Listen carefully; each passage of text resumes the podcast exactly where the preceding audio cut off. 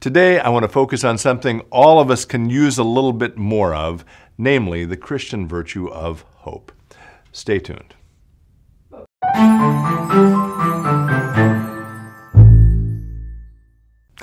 Hello, friends. Pastor Tim Westermeyer here, Senior Pastor of St. Philip the Deacon in the western suburbs of Minneapolis. It's good to be with you, as always.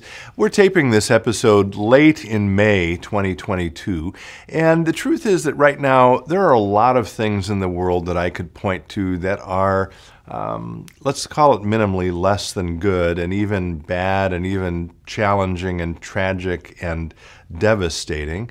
I think about things like uh, this is the week, I believe, of the two year anniversary of the death of George Floyd, or we've got a war in Ukraine going on, which is causing famine in the world. The pandemic, which has been going on for more than two years, continues to hang around and cause trouble for us. Um, just today, I don't know a whole lot about this. Uh, the day we're taping this, there was news of another shooting. That's now two shootings uh, in the last couple of weeks here in the United States. Um, there's drought in California. I could go on and on. There's a lot. Um, as you look around at the world, to think, boy, things are kind of rough. And the question I would have for us as Christians is how do we respond to that? What, what is our posture to that? And the word I want to focus our attention on today uh, is actually the word hope. We are still in the season of Easter. We are resurrection people. We believe that God brings life out of death, and that gives us reason to hope even in the face of challenging, difficult, tragic, awful things. And I want to read today just a few things um, to uh, remind us of who we are as Christians and uh, to talk a little bit about uh, the reason for that hope. Uh, the first, I'm going to read just a short few sentences from a book. I don't know if I've talked about this before. I know I have posted a quote from it on the Instagram account that's parallel to this, uh, Reflections on Faith, that is. But it's one of my, it's a short paragraph that summarizes, I think, beautifully um, the power of the resurrection historically. Um, it's a it's a book I didn't mention it. The history of a history of the Christian Church by Williston Walker, um, and uh, here he's talking about the experience of the resurrection for the disciples. What Jesus taught and did was, he writes, in the experience of his disciples, vindicated by his being raised after death to the life of the kingdom which he had proclaimed. The how of this conviction is one of the most puzzling of, of historical problems. The fact of it is unquestionable. That's the foundation of our faith, the historic reality of the resurrection of life conquering death, right?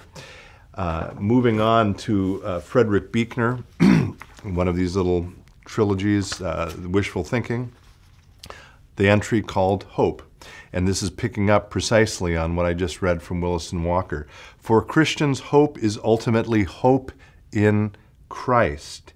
The hope that he is really, the, the hope that he really is what for centuries we have been claiming he is. The hope that despite the fact that sin and death still rule the world, as evidenced by some of those things I mentioned at the beginning of this episode, he somehow conquered them.